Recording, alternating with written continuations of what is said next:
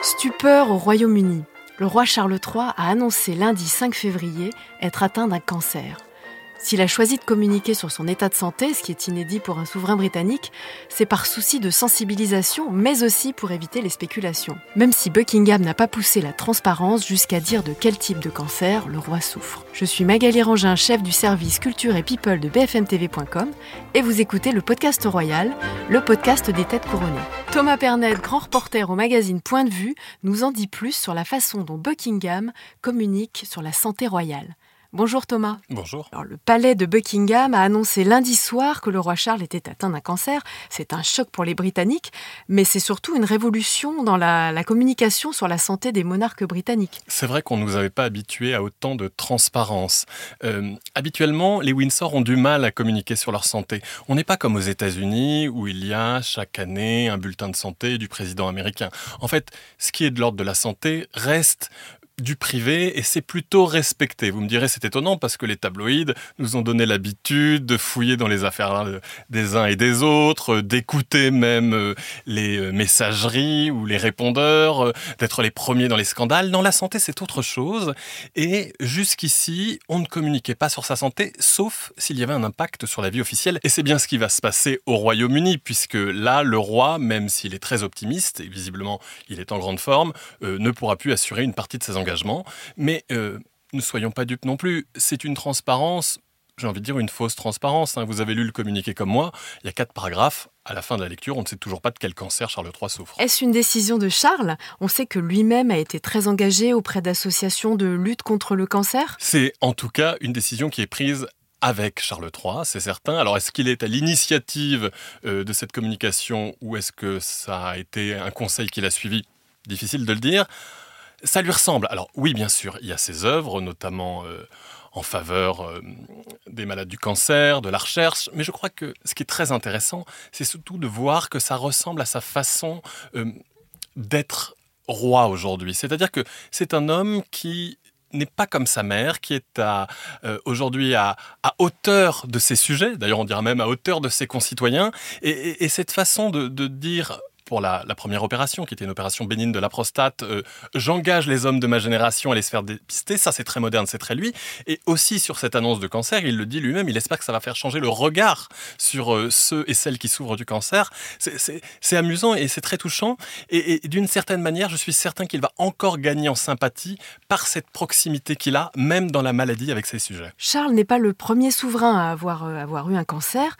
Euh, son grand-père, le roi George VI, le père de la reine Elisabeth II, est mort d'un cancer du poumon. Euh, mais à l'époque, Thomas, le public n'en a rien su. Ah oui, c'était euh, vraiment un secret d'État.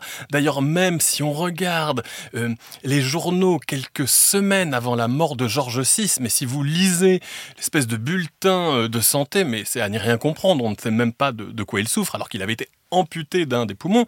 Donc bien sûr, euh, là aussi, on, a évolué. Après, le monde a également évolué et on ne peut pas rester dans le secret, dans l'omerta, quand il existe ainsi euh, les réseaux sociaux, telle pression des médias. Mais je suis pas certain que Charles III ait communiqué sur sa maladie simplement parce qu'il avait peur que ça fuite. Parce que c'est pas vraiment ça le problème. Regardez euh, la santé de Kate, pour faire juste une aparté rien n'a fuité non plus.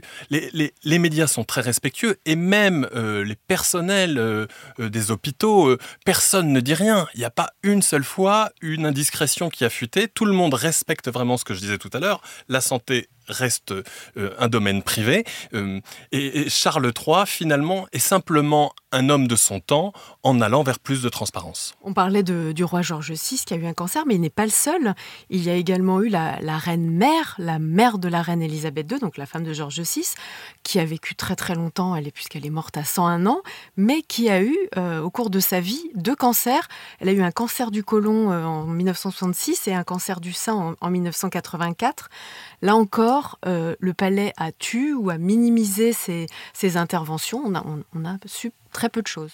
Et même pour le cancer du côlon le plus ancien, euh, en décembre 66, on l'a appris avec certitude en 2009 dans une biographie, alors que la reine avait été, la reine mère à l'époque, immobilisée trois semaines en janvier 67. Alors là aussi, c'est très très amusant, je trouve, d'une certaine manière, parce que ça reste la santé des gens et, des maladies graves, mais au moins elle a survécu de longues années. Mais ce qui est intéressant, c'est de voir deux choses. D'abord que dans la haute aristocratie britannique et dans la famille royale, on n'est pas malade. Ou si on l'est, on ne le dit pas. C'est un peu la phrase de Louis XIV qui disait Les rois ne sont pas malades, ils meurent seulement. Et ça, c'est à la fois très britannique, très intéressant. Et puis on ne parle pas de soi, on ne se plaint pas. Et d'ailleurs, la reine Mary, c'est là où je voulais en venir, qui était euh, la belle-mère de la reine euh, Élisabeth, euh, donc l'arrière-grand-mère de, de Charles III, disait nous sommes la famille royale, nous ne sommes jamais fatigués et nous aimons tous les hôpitaux. Ce qui veut dire en fait, on est là, on fait le job, on visite des hôpitaux, on ne se plaint pas là non plus.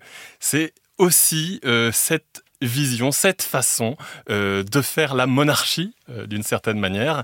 et, les temps changent bien sûr, mais Charles III ne se plaint pas. Charles III est fidèle à cette philosophie familiale et les seuls mots qu'il a, c'est aussi pour remercier ses soutiens et pour remercier les personnels qu'il suivent. Et là aussi, c'est très royal. Le, roi fait preuve d'une transparence assez inédite et pourtant, on ne sait rien. Le flou est, savamment entretenu sur le cancer dont il souffre, sur le traitement qu'il va suivre. Pourquoi, ne pas aller au bout de, la communication Je pense que même il y a une chance qu'on ne sache jamais de quoi il souffre ou de quoi il a souffert, Magali. Euh, je crois qu'on est malgré tout euh, face à un chef d'État. Et on voit bien dans tous les pays, même en France, on a des exemples, que ce soit le président euh, Pompidou, le président Mitterrand, il y a quand même toujours une gêne à parler de la santé et aborder la mort. Parce que bien sûr, ce qu'il y a dans toutes les têtes, c'est l'avenir. Et, même si on n'ose pas toujours, euh, on a quand même senti pointer l'interrogation de la succession, de l'abdication, de la régence, des mots qui sont encore euh, bien sûr trop forts. Il est trop tôt pour les prononcer. Charles III va très bien une fois encore. Euh, néanmoins, il y a quand même cette gêne-là. Et puis, sans doute n'a-t-il pas envie de communiquer euh, sur euh, des choses qui sont quand même très personnelles. Je pense que vous et moi, on n'aurait pas envie, si le monde nous regardait, de dire de quel cancer, de quel mal on souffre. Ça reste quand même quelque chose d'intime dans sa chair, et c'est quelque chose qu'il, je pense, veut garder pour lui tant qu'il n'y a pas de vacances du pouvoir, et ce n'est pas le cas. Il n'a pas besoin d'aller au-delà. On le voit aussi dans le mot de, son Premier ministre. On n'a pas besoin de tout savoir, mais ça c'est dur pour nous. On est tellement fasciné par cette famille, on voudrait tout savoir tout le temps. Eh bien, il va falloir euh, s'y faire. On ne sera pas pour Charles III, et c'est tant mieux. Buckingham a demandé à la presse de respecter la vie privée du roi et de ne pas tenter de savoir, euh, pas aller, euh, je sais pas, fouiller dans les poubelles pour savoir de quoi il souffre exactement. Est-ce qu'il y a des chances que la presse tabloïde respecte, respecte cela? Ah oui, elle le fait, elle le fait avec Kate, elle le fait jusqu'ici. Euh, elle le fait euh, déjà parce qu'on n'est plus dans les excès des années 90, euh, avec des pratiques qui étaient illégales. Déjà parce que, comme je vous l'ai dit, la santé est un sujet en soi qui est très différent. la santé, c'est vraiment quelque chose d'intime. Quand les tabloïds allaient dans les, affaires, les amours, c'est parce qu'il y avait tromperie c'est parce qu'il y avait scandale, ou euh, c'est quand il y avait également euh, euh, des scandales financiers. Donc là, on est dans un truc très anglo-saxon, qui est celui de la morale. N'y a rien d'immoral, heureusement, d'amoral à être malade. Donc on n'ira pas là-dedans. Et puis je crois surtout que celui qui oserait, le média qui oserait, serait mis au banc des autres médias. Et là, c'est terminé pour le correspondant royal ou, ou pour les journalistes. Ils n'auraient plus accès à Buckingham. Donc autant dire qu'on se méfie. On n'a pas envie d'être privé de la manne euh, financière qui est un accès au palais. Merci Thomas. Et merci à vous d'avoir écouté ce nouvel épisode du podcast royal. Si cet épisode vous a plu, n'hésitez pas à le commenter, à nous laisser une note et à vous abonner. À bientôt!